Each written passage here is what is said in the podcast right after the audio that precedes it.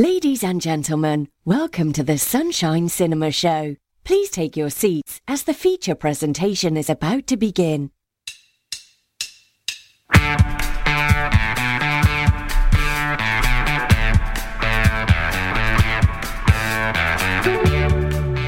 Ahoy there, shipmates.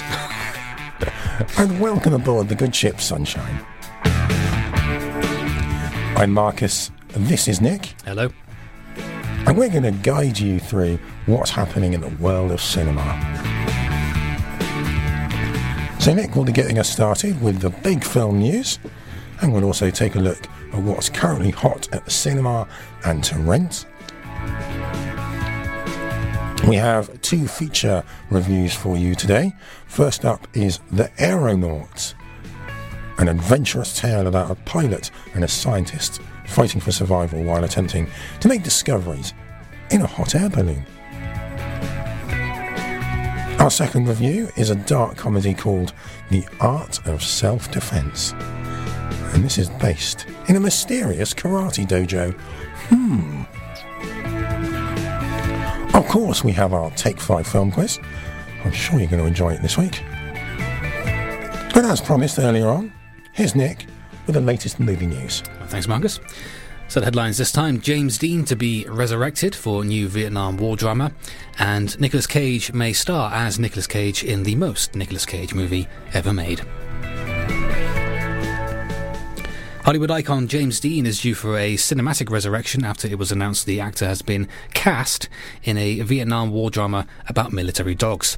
According to the Hollywood Reporter, directors Anton Ernst and Tati Golykh have acquired the rights to use the image of the actor, who died in 1955, from his family in a adaptation of Gareth Crocker's novel Finding Jack. The novel follows a soldier who bonds with a Labrador called Jack during the conflict, but is ordered to leave the dog behind, along with thousands of others, when the US military pulls out. The filmmakers will use pre-existing film and photographs to create a full-body CGI version of Dean, with another actor providing his voice. Ernst told the Hollywood Reporter, We searched high and low for the perfect actor to portray the role, which has some extreme complex character arcs, and after months of research, we decided on James Dean. We feel very honoured that his family supports us and will take every precaution to ensure that his legacy as one of the most epic film stars to date is kept firmly intact. The family views this as his fourth movie, a movie he never got to make. We do not intend to let his fans down. James Dean died aged 24 in 1955 after crashing his Porsche Spider in California, having completed three lead roles in major films East of Eden, Rebel Without a Cause, and Giants, the last two of which were released posthumously. Wow, this to me, and I'm not going to sit on the fence, this is crazy. Yeah, I, What on earth? That's. No. I agree. Interesting fact James Dean died in 1955, which is the, uh, the same year that the Vietnam War started. That's. So, so he's, he's, he's been digitally resurrected to star in a film taking place in a war which started after he passed away. So technically, and I don't know how the conscription service works in, in America, but he could have fought in Vietnam, presumably. He would have been of that age. I guess, you know, 24. I, I don't think they uh, drafted people until much later in the, in the 60s. Okay, okay. That's when that was in the discussion. But had he fought in that war, he might have had very different feelings about doing a film about the war. I presume. I, I don't know um, if the uh, novel in question uh, is a, a pro or anti Vietnam War Wow. take on it. But wow, It's just, it's just very strange. I mean, we, we've talked recently about uh, Peter Cushing being resurrected for um, a role in Rogue One, um, which was the same thing. It was like a full body CGI version of him with another actor providing his voice. Obviously, that was a different uh, scenario, I think, because that was you using him in a role in which he had already performed when he was alive. exactly that point. Yeah, uh, this is just bringing back. I mean, the, the, the quote about them searching high and low for the perfect actor to portray the role, and then somehow, after months of research, you settle on James Dean. I, I, I can't. The, No. How many actors did you say no to? I mean, this is that's that's the point there. If you just have a quick look at IMDb and look at the number of actors on there, I mean, you've got to go through quite a few before you go. God, if only the if only that James Dean guy was was still alive, Yeah. he'd have been great for this role. Get get his agent on the phone. What's he doing these days? Uh, Um, I, I saw the term uh, uh, CGI zombification uh, relating to bringing back uh, actors that Yeah. are no longer with us. Well, I mean, that's the, the term zombie itself was first used to give an example of people uh, being raised from the dead to do uh, manual labour in Haiti, wow. and that, that, in a way, that's more or less what this is. And I, I don't know. Actually, even from a, a technical point of view, I don't think they would uh, do it justice or do him justice. Oh, no, no, no, Next all. year, I mean, with the ones that I've seen where it's worked quite well, Mm-hmm. it's always been with actors or actresses that are still alive. I'm referencing Ant Man with Michael Douglas. Yeah, and, And Michelle, Michelle Pfeiffer. Pfeiffer. Yeah, yeah. And there's a good uh, back catalogue of source material for the, the computer to take the for the computer to take the, the facial expressions and the movements etc. from. Yes, yeah. How's that going to work with with James Dean? I don't know. When, when you consider that the, the movies were made in the 50s as well, when the technology for making films was in, incredibly different to what it is today, I I honestly know. Just to, just to finish with this story, they were um, obviously the uh, reaction to this has, has been almost uniformly negative across the board. The um, directors were interviewed by Variety uh, a, a couple of days later. Because Anton Ernst said, uh, "We don't really understand. We never intended for this to be a marketing gimmick. oh yeah, Sure, right. I would, and just to finish, I would put money on this movie never actually being made. Yeah, I hope it doesn't. fingers crossed. Well, actually, sorry, I hope it does, but with live actors. Oh yeah, we yeah, yeah, sure, yeah. No complaints to that. Love dogs. Yeah. There we go. Always use love a good dog movie. Nicolas Cage has spent the last several years knocking out one low budget yarn after another, making disposable thrillers or interesting oddities, sometimes in the same year. But other than some occasional voice work, the last major studio release starring the actor was 2011's Ghost Rider Spirit of Vengeance, based on the Marvel Comics character. But now Cage could be back, not that he ever went away, in a big way, as he finds himself in the centre of a hot deal for a project in which he would play one of the most iconic characters in Hollywood, Nicolas Cage himself. Lionsgate, beating out several suitors such as HBO Max and Paramount, is in final negotiations to pick up the unbearable weight of massive talent, the Hollywood Reporter has learned. The Meta Movie project has a script by Tom Gormican and Kevin Etten, with Gormican attached to direct. Cage, if deals close, would star as actor Nicolas Cage. The character is desperate to get a role in a new Tarantino movie while also dealing with a strained relationship with his teenage daughter. He also occasionally talks to an egotistical 1990s version of himself who rides him for making too many terrible movies and not being a star anymore. The Cage character is also under a mountain of debt and finds himself forced to make an appearance at the birthday party of a Mexican billionaire who happens to be a fan of Cage's work and secretly hopes to show him a script on which he's been working. While he bonds with the man, Cage is informed by the CIA that the billionaire is actually a drug cartel kingpin who has kidnapped the daughter of a Mexican presidential nominee and is then recruited by the US government to get intelligence. The situation spirals even more dramatically when the Mexican brings over Cage's daughter and his ex wife for reconciliation, and when their lives are on the line, Cage takes on the role of a lifetime. The story is meta and includes nods to Cage works such as Leaving Las Vegas, Face Off, and Gone in 60 Seconds, while the script that uh, Cage and the Mexican are writing begins to mirror events on the storyline. The project has tones of adaptation, which starred Nicolas Cage, and Jean Claude Van Damme's meta movie JCVD, and the John Travolta Hollywood caper Get Shorty, among others. The fact that there is even a spirited interest for Unbearable Tempt is part Hollywood Dream Factory concoction, since the script wasn't even supposed to be seen by buyers. Gormican wrote and directed the little scene rom-com That Awkward Moment, which starred Zac Efron, Michael B. Jordan, and Miles Teller, and with Etten created Ghosted, a comedy that ran for one season on Fox. The two were looking to shake things up in their career and wrote Unbearable Talent as a sample script, hoping that it would open additional doors. The script was sent around months ago, according to sources. Interest seemed to bubble up somewhat simultaneously, while many began thinking that the script itself could be sellable. And, mind blown, what if Cage himself did it? According to sources, the script was shown to Cage accompanied with a letter that Gormican wrote, pleading his case and saying how the piece was a love letter to the actor and not something that made fun of him. Cage was convinced and became attached only in recent weeks.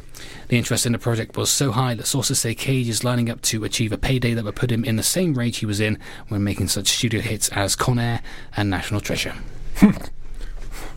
Where'd you start with that story? That's wow. I would watch that film. Let's I- start with that. Let's start with. I would agree. I would absolutely be there day one if that if that was made. And and Nicolas Cage, well, yeah. I mean, he's done some funny roles, but he's always seemed to be the same guy in them. He, he he always gives it hundred percent. He always puts in the effort, which I think is why he uh, remains so watchable as an actor, even if the project himself isn't uh, particularly good. I remember the um, the film class I was in at university from uh, 2008 to 2011. We were ob- obsessed with him in a way because the the films were often bad, but he was always putting in, as I said, 100 percent of of effort. So we you know watched a a lot of. Uh, terrible movies starring him and you know, if if you had told us back in 2011 that this was a film that could possibly be, be made, we you know, our minds would have been would have been blown about that. Ah, yeah, I'm looking forward to that. Do they have a, a, a date? Not a release date, but a Uh, target not date? not you know no, they're still trying to um, sort of get the uh, necessary people together to get the green light. I think so. There's, there's no release date uh, as of yet, but rest assured that is a project we will keep a, a very very close eye on. In a world fraught with corruption, two men united by fate, torn apart by destiny, somewhere between courage and not courage, between the pharmacy and the podiatry clinic, you'll find Nick and Marcus in the Sunshine Hospital radio studio. Only they can bring you the Sunshine Cinema Show. Right then, let's have a quick look now at what's hot at the cinema and also to rent. And we will start with the top five box office films. At number five, we have The Good Liar. Yeah, based on the novel of the same name, sort of a twisty turny thriller starring Ian McKellen and um, Helen Mirren. At number four, we have The Addams Family. Yep, CGI animation um, based on the well, the very famous uh, who was it? Charles Addams comics and the you know the earlier movies as well. And at number three, we have Maleficent, Mistress of Evil. Yep, sequel to the first one, which came out was at the beginning of the decade, I think. Yeah, yeah sort of yeah, a few years ago. Which in itself was like a um, a retelling of the Sleeping Beauty story. At number two, we have The Aeronauts, which we will be reviewing very shortly. And at number one in the UK box office charts, we have Joker. Still there, at number one. It's um yeah, it's, it's it's done incredibly. I think at this point it's crossed the uh, the billion dollar mark. The first um, R-rated movie in, in the US, at least, to um, to reach that particular aim. Um, yes, I mean I've we've sort of decided that we're going to be talking about this when it comes out on DVD. Yes. It's a it's an interesting. I'm still not too sure how I feel about it. So So Nick's seen it, I haven't. Yeah. So he's trying not to give too much away for me. But well, yeah, I, I just don't want to go over ground that we'll probably sort of uh, discuss in detail a few months down the line. I, again, I'm still not sure how I feel about it, but bits of it were good. Okay. Let's have a look at the uh, UK film rentals chart. And at number five, back in after dropping out of the top five, we have Rocket Man. Yeah, well, it's sort of like a perennial favourite for many people. I think sort of yeah, the uh, biopic of Elton John, several musical numbers in there. It's sort of it's like a half musical in a way. We previously reviewed it on the program, gave it a six out of ten. Musical numbers are are good. It's just the stuff in between is just sort of fine. but Taron Egerton is great in the lead role. At number four, we have Aladdin. Yeah, live action remake of the Disney classic. Was in cinemas beginning of the year. Number three, Spider Man, Far From Home.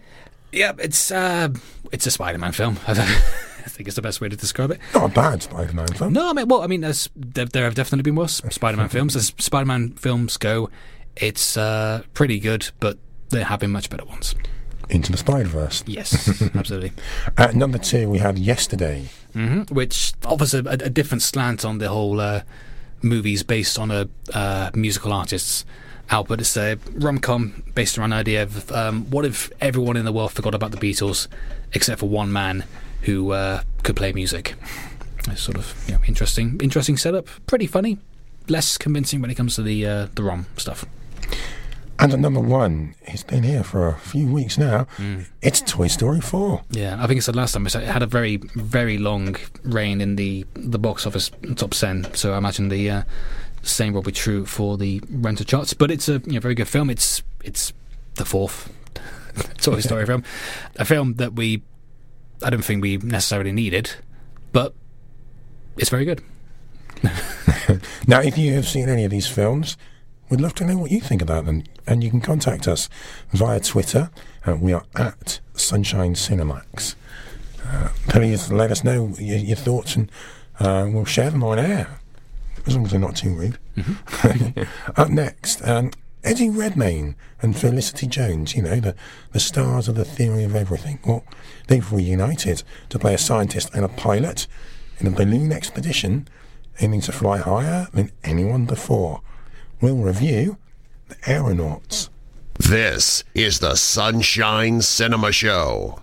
It is the Sunshine Cinema Show here on Sunshine Hospital Radio with Marcus and Nick. It's time now for our first review of the programme, which is The Aeronauts, rated PG. In 1862, headstrong scientist James Glaisher and wealthy young widow Amelia Wren mount a balloon expedition to fly higher than anyone in history. As their perilous ascent reduces their chances of survival, the unlikely duo soon discover things about themselves and each other that help both of them find their place in the world. Today, myself, Amelia Wren, my naughty scientist, Mr. Glaisher, and my wonder dog, Posy, are going to change the world. Are you ready for us to do so? Balloon on which I stand, the Mammoth, is a balloon like no other and will allow us to ascend higher into the air than any man or woman has ever gone. The French rose to 23,000 feet. Today, we will break that record and reclaim it for these fair shores. The Aeronauts was directed by Tom Harper. Uh, he previously directed Wild Rose. Uh, some of you may, may remember that film. It was the story of the young Glaswegian woman with dreams of becoming a Nashville country star. A really good film. Um, he also directed three episodes of Peaky Blinders. Oh, okay. Now, this f- uh, stars Felicity Jones, Eddie Redmayne, Himesh Patel, and Tom Courtenay. When you see this film advertised, it does heavily mention uh, that it is inspired by true events. And this is different to being a true story. yeah, or, or based on real events. And, and I know Nick's going to go into to more detail on that in a minute. But um, I mean, generally speaking, balloon-based films, well, they're not very common, are they, Nick? No. So, does this one automatically rise to the top of the pile? Yes, I, I think it's exciting enough to be called the best balloon-based film to date. And uh, as you say, it, it doesn't have much competition there. Uh, there's the, the the three around the world in 80 days movies, and that's all I can think of off the top of my head. Um, you know, but it, it makes a go of it. The, the bar is low, but the film sets its eyes higher anyway. Films like this can be a struggle for me to talk about, honestly, because the, the quality of pretty much es- every aspect is simply good all the way through. Not not great enough or even bad enough to be worth highlighting, but also fine enough that I can't spend time analysing ways and it, it, it could have been better. I think this is the perfect example of a film that's good enough.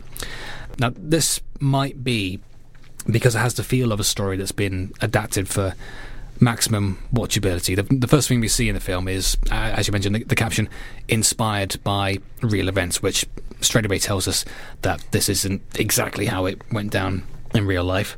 So here are the details. James Glaisher, who's the, the character played by Eddie Redmayne, he is real. He did, did go up and uh, attempt to, to break the world record. Amelia Wren, the character played by Felicity Jones, who we heard in the clip, is uh, a, fictional creation. She's a, a- a combination of, uh, I think, two real female aeronauts, but uh, crucially not the, the male one who attended the world record attempt with Glaisher. This, I, I don't think, is particularly a problem because most films based on uh, real events do this. I think most recently the, uh, the, the the TV miniseries Chernobyl had a character in that called you know fantastic program had a character in that played by Emily Watson, who um, it's mentioned at the end was an amalgam of around thirty different scientists. Now, obviously, it's necessary to reduce that number to, to simplify the story and make it um, you know something that's that's good to watch, and that's true here as well. I think.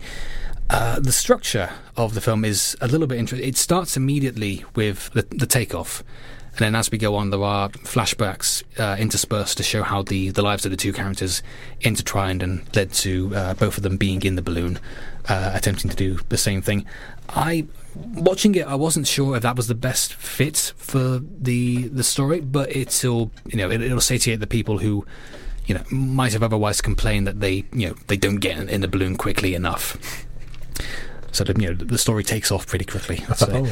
It, it also takes steps to make sure that the adventure feels perilous all the way through. It's um, without using dialogue. There's a just using filmmaking tactics. th- th- There's a constant reminder of how, when you think about it, ridiculously dangerous air balloons can can seem. It's sort of you know it, they're just in, in a basket with a uh, a large amount of gas surrounded by silk. That is it, and then the several miles up in the up in the air, and you know it, it feels like a constant tr- struggle to sort of keep that thing under control. The uh, performances are good uh, across the board. Felicity Jones, I thought, was very good. Felt like natural casting. Eddie Redmayne, uh, I think, mostly gives a very good performance, but I I found the characteristics of his voice shifted a little bit from scene to scene because his opening lines sounded very gruff, but uh, in later scenes his voice is more in line with his previous roles. Tom Courtenay uh, has a you know, very small but a, a heartfelt role as James Glaisher's father, who's suffering from dementia. I thought he was uh, very good in the in, in, in a few small scenes that he has. Himesh Patel, who people would have seen in yesterday, he pops up a couple of times to essentially be a character that gives emotional support. But the, the, the film is really focused on Jones and, and Redmayne. It's a, a two-hander of a film. There isn't much of the chemistry that they had in Theory of Everything, but this film isn't really concerned with that in, in the in the first place because it's it's not a romance. Also, one last thing: the makeup is excellent, especially towards the middle, where the um, you know frostbite and friction burns begin to take their toll. Makeup isn't something I normally highlight uh, in these reviews, but l- like I said, in a film in, in which many things are simply quite good, the standout exceptions stand out more than usual. I think it's fair to say that this is actually a, a film that you can recommend for the family to all sit around Definitely. and enjoy. And Yeah. sometimes that's just what you want. You don't need anything too heavy going. Mm-hmm. So let's give it a Sunshine Cinema rating out of 10 then, Nick. Yeah, uh, seven I think is a fair one. It's uh, got its ups and downs, uh, but but no real flaws to speak of. I, I don't know if it will stay with people beyond the the viewing, but it's a exciting ride while it's on. Thank you, Nick. Okay, still to come on the Sunshine Cinema Show. Our film to rent review is the story of a young man who is attacked by a roving motorcycle gang, but discovers the art of self defence and is never the same. Before that, though, we have our Take 5 film quiz. You're listening to Nick and Marcus on the Sunshine Cinema Show. And now it's time for the Take 5 film quiz.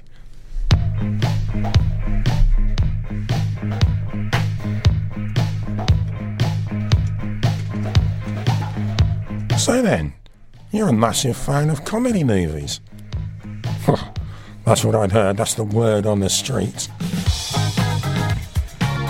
Well, let's put that little claim to the test with five trivia questions, all focused on comedy classics. Is the the comedy that I have not seen going to raise its head at all? I, I cannot confirm or deny, Okay. as it may prepare you mentally to try and remember things that I've mentioned in previous quizzes, as they are your only source of knowledge. That's true. that. So you are challenging Nick, um, and I'm also challenging Nick with a target score. Okay, This week, Nick, I expect at least four out of five. okay. Last couple of weeks have been better for me, so Yeah? you know, we'll, we'll see if I can get there. You're riding on the crest of the wave, so let's see if you can continue. And let's start with question number one, and it's a festive one. Oh. What is the name of the elf that Will Ferrell plays in the film Elf?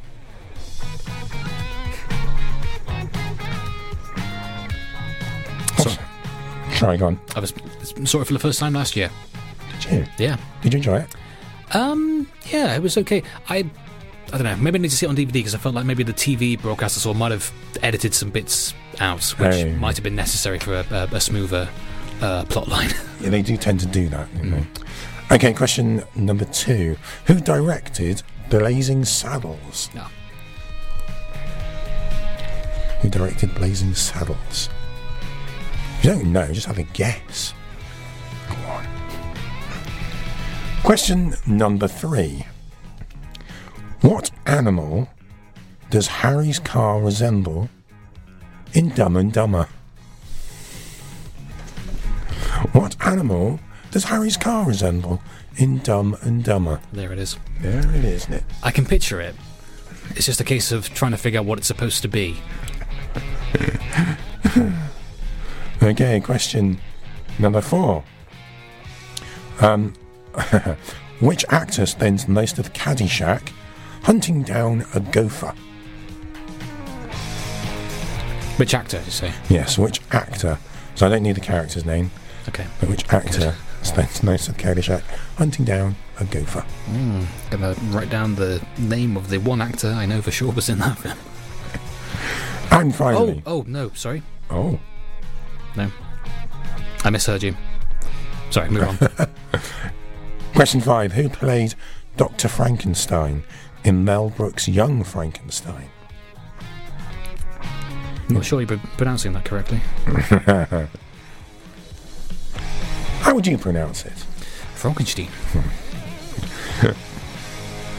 Who played Dr. Frankenstein in Mel Brooks' Young Frankenstein? Thank you. And we shall be back with the answers after this message. In a corrupt city where everyone is for sale, they're the best money can't buy. Nick and Marcus, exclusively on the Sunshine Cinema Show. Okay, let's give you the answers and see how you got on with this week's Take 5 film quiz. Are you feeling confident, Nick? Uh, I am, yeah. Okay. I set in the target 5. Four. 4. Don't, don't start moving the goalposts on me.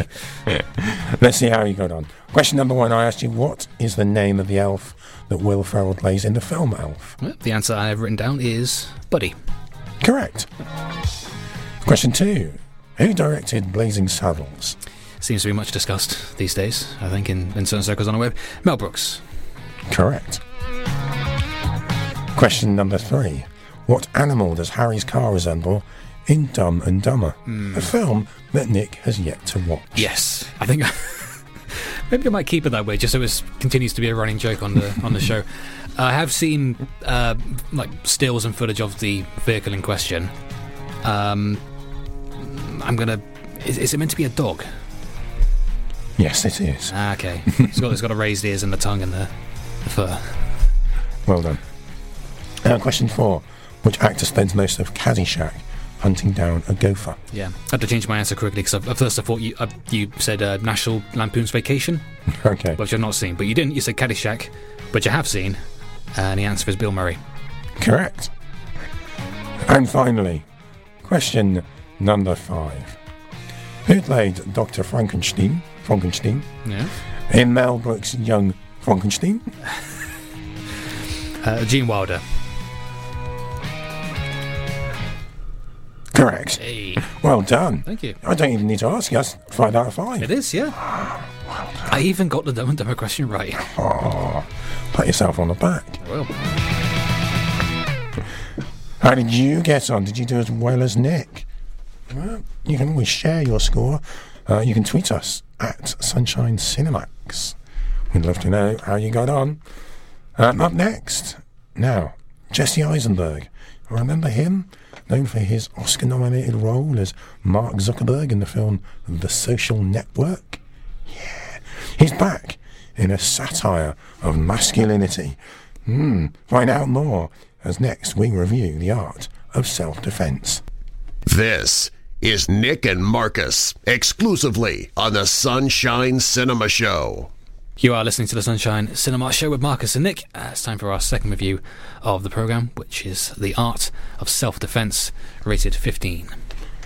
After getting attacked on the streets, Casey enlists in a local dojo led by a charismatic and mysterious sensei. He soon uncovers a sinister fraternity of violence and masculinity while learning how to defend himself from future attacks. Casey must now embark on a dark and frightening journey that places him squarely in the sights of his enigmatic new mentor. I'm afraid. I'm afraid of the dark. I'm afraid of other men. They intimidate me. I want to be what intimidates me. Well, you came to the right place. You're learning karate. You're a blade, and I'm sharpening you. But there's a mental component as well. You mean like believing in myself? Yeah, that won't hurt. I'm talking about something a little different. What's your favorite style of music? Adult contemporary? No, should be metal. You ever listen to metal? You mean like hard rock? Metal is much more aggressive than hard rock. From now on, you'll listen to metal. Yeah. It's the toughest music there is. What about hobbies? Is there anything that you feel particularly passionate about, other than your newfound passion for metal? The Art of Self Defense was written and directed by Riley Stearns, who actually trains and teaches Brazilian Jiu Jitsu. Mm. Uh, it stars Jesse Eisenberg, Alessandro uh, Nivola, and Imogen Poots. Nick, let me start by asking a somewhat intriguing question. Mm-hmm. Does this film take place in the real world? That is an intriguing question. I would say no. Um, it's a world that's very like ours in you know, several aspects, but it's um, uh, I think what we call a heightened reality, in which I think, as we might have heard in the clip, that people speak very, very plainly. Uh, perhaps too plainly in, in some scenarios, in some cases, and they don't hide uh, what's on their mind. They say what they're feeling almost immediately without any kind of uh, pushing. It's it's very blunt, but for this kind of film, it's also extremely uh, effective. I, I, sort of made notes of a few different touches that sort of uh, highlight that. There's a, a, men's magazine which has has no title; it's just got the male symbol, and uh, contains features such as the top five breasts. Even though, as we can see in the magazine, it should actually be top ten because they're they're all pairs. You know, there's, a, uh, there's an answering machine that informs Casey that he has uh, only one message and no one else left one, and. Um, perhaps most brilliantly of all, there's an, an, an exchange in a, a gun shop where Casey says, I need something for self defense, something that can fit into my hand. And again, Ernest says, well, sounds like you're after a handgun. And he gives him one. Sort of, Casey picks it up and sort of feels it for a bit. It says, yes, this is exactly what I'm after. I can fit it, I can hold this in my hand quite easily. These are all examples of how the film brilliantly sets up the world in which it takes place. It's a very specific uh, satirical tone, one that I, I think it shares with the films of Yorgos Lanthimos who's a name that you might recognise. He directed the the Favourites, which came out earlier in the year. Um, it was an excellent film, but I think this is more in line with the films that he's uh, written and directed, like uh, the, the, Lobster, for instance, maybe uh, maybe Dogtooth from a few years ago, and it's sort of somewhat reminiscent of the the TV show The End of the Effing World. And I'm basing that solely on the, the first episode that I saw yesterday at Marcus's suggestion. I like what I saw. Pretty good. I will watch the rest of that. it's very funny as well. Although it has to be said, the film's sense of humour is uh, a little bit dark and very specific in a way that's difficult to put into words, which fortunately is why we have uh, trailers and, and clips that are available. So yeah, do uh, look those up if the uh, the clip and, and this review intrigues you. It's a film that I think not only respects the intelligence of its audience, but it uh, rewards it as well.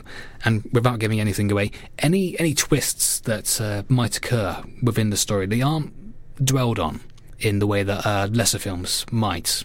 The, the, film never indulges in uh, making you appreciate how clever it is, and much like the characters in the film, these events are instead immediately accepted and then acted upon, which I think is probably more uh, true to life than I think uh, most films that would attempt that kind of thing. It's also a film that uh, has to walk a very fine line with how it approaches the satire of the story because we can see how uh, Sensei and his teachings might be an attractive prospect to the characters, but I don't think the film ever makes them attractive to the audience, which is something that other films can can fail at as well. I think a lot of what Sensei teaches in this film is the perfect example of how to do satire effectively. It's a collection of ideas that are interesting in theory, but ridiculous in practice, which is something that's I think perfectly exemplified by the uh, the whole idea of making sentences with punches. So we mentioned Jesse Eisenberg not playing against type, but uh, very much for type, and I, I think doing so in a very knowing way. It's it's a performance that is a purposefully concentrated dose of the neuroses his characters in previous films have had, and I think probably less similar to The Social Network and more in line with his work in The Double, which was directed by Richard Ayoade based on the Dostoevsky novel. That was a really good film. Uh, we also have uh, Alessandro Nivola, who I, I think gives far and away the best performance in the film. He's amazing in this role. And interesting, there's nothing in his prior filmography to suggest that he would be good in this very comedic role. He's sort of best known for uh, side parts in Face Off and Jurassic Park 3. But he absolutely nails the tone that the, the film is going for. And you know, the same is true of the, the cast at large. And I think that's the biggest obstacle when it comes to making a film of this type. You need, you need actors that know what is being attempted there. And you know, when they're all sort of uh, working together as a whole in that point, then the film completely pulls it off. And, has to be noted, the film features not one but two very good dogs. This film isn't for everyone, No.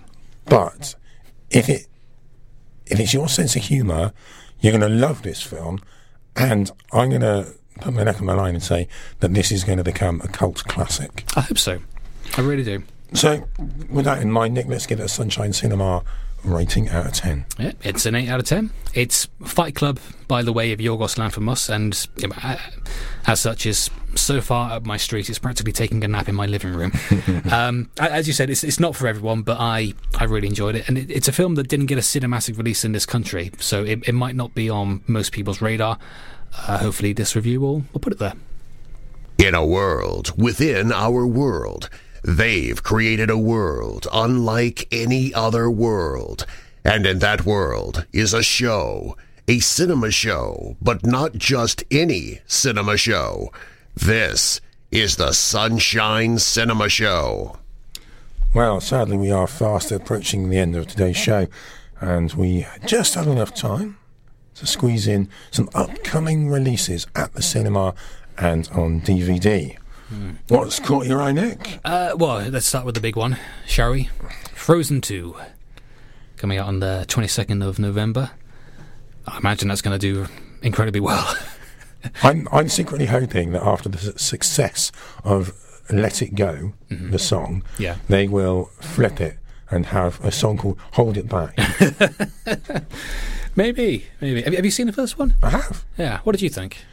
I, it, yeah, it, it, it, was all right. I, Yeah. it did what it, it set out to do, and I get why the kids love it. Yeah.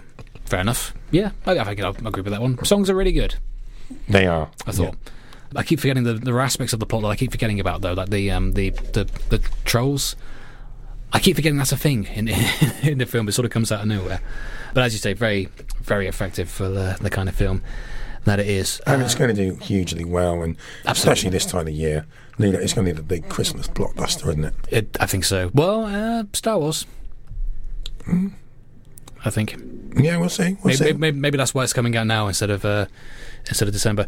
Uh, shall we stay with the cinema? Yeah, so Okay. I, I only because I, I did want to just mention that I saw a trailer for a, a, a film that I can only describe as bonkers uh, called Judy and Punch. Okay. Um, I don't even know how to start describing this, but Oh, okay. it, it's about a couple who run a Punch and Judy show, Right. not at the seaside. Oh, okay. Of course, that would be normal. Um, but how it becomes based on their their real lives and how Oh. yeah how it, look, it turns a bit dark and sinister. I, all I can say is, if you get the chance to see the trailer, Okay. Have a look and see what you think. I've seen the um, the motion poster in the, the cinema a couple of times. So it look- looks like a sort of dark fairy tale, a sort of Guillermo del Toro type Yeah. uh, type film. Yeah. Oh, that could be It's, it's different. Okay. Uh, also out on 22nd of November in the cinema, a bit of counter programming with Frozen, is uh, 21 Bridges, which is the uh, new film direct, um, sorry, produced by the, the Russo brothers who uh, directed the, the most recent Avengers film, so they're sort of following up that success. This stars uh, Chadwick Boseman and J.K. Simmons and Sienna Miller, um, which a New York detective is uh, thrust into a citywide manhunt for a pair of cop killers after uncovering a massive and uninspected uh, conspiracy. So, a little, little bit of a, an update on the old um, Taking a Pelham 123 type movie. I like that. Yeah, but it, it, it looks good if you see- if you see the trailer as well. It's sort of the uh, the plot follows him closing the entire island of Manhattan as they're going on this manhunt. It's Denzel Washington, wasn't it? And taking a Pelham one, two, three. In in the remake, yes, Yes. Yeah, oh, sorry, yes. Yeah. Walter Matthau in the original, Yeah. which is I mean the original is a great has the perfect ending I think for for that kind of film. Lion King is the remake of the Lion King is out on DVD.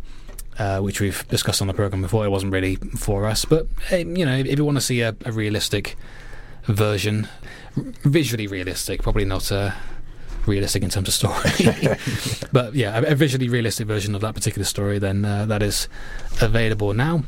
I imagine that'll do pretty well. As Oh, come on. It's going to be in stockings all over the country. Perhaps. yeah. Also on DVD, um, little curious one is uh, the current war, which is the uh, story of the the race between electricity tycoons Thomas Edison and George Westinghouse to determine whose electrical system would power the modern world. I saw this in the cinema uh, when it came out earlier in the year. It's um, it's an interesting one. It stars Benedict Cumberbatch and uh, Michael Shannon in the lead role. Um, also has a very good performance by Nicholas Hoult as uh, Nikolai Tesla. Ah, yes. It's, it's an, I don't think it's it, it quite works, but um, it's an interesting one. yeah. Check out the trailer, see if it's for you. Now, finally, as as far as curious looking films go, Hmm. uh, I saw a trailer for Stuber. Okay. Uh, that's Stuber, as in uh, there's a guy called Stu who drives an Uber. Yes. Stu, yes. Wonder how much he got paid off the back of that. I, it looks slightly terrible, but but equally watchable. Yeah. Yeah. Anyway, that's it from us this week. Thanks for joining us. Take care. Get well soon. Bye. If you missed anything in today's episode, you can hear the edited podcast online. Just search for the Sunshine Cinema Show podcast. This is a Sunshine Hospital radio production. Get well soon.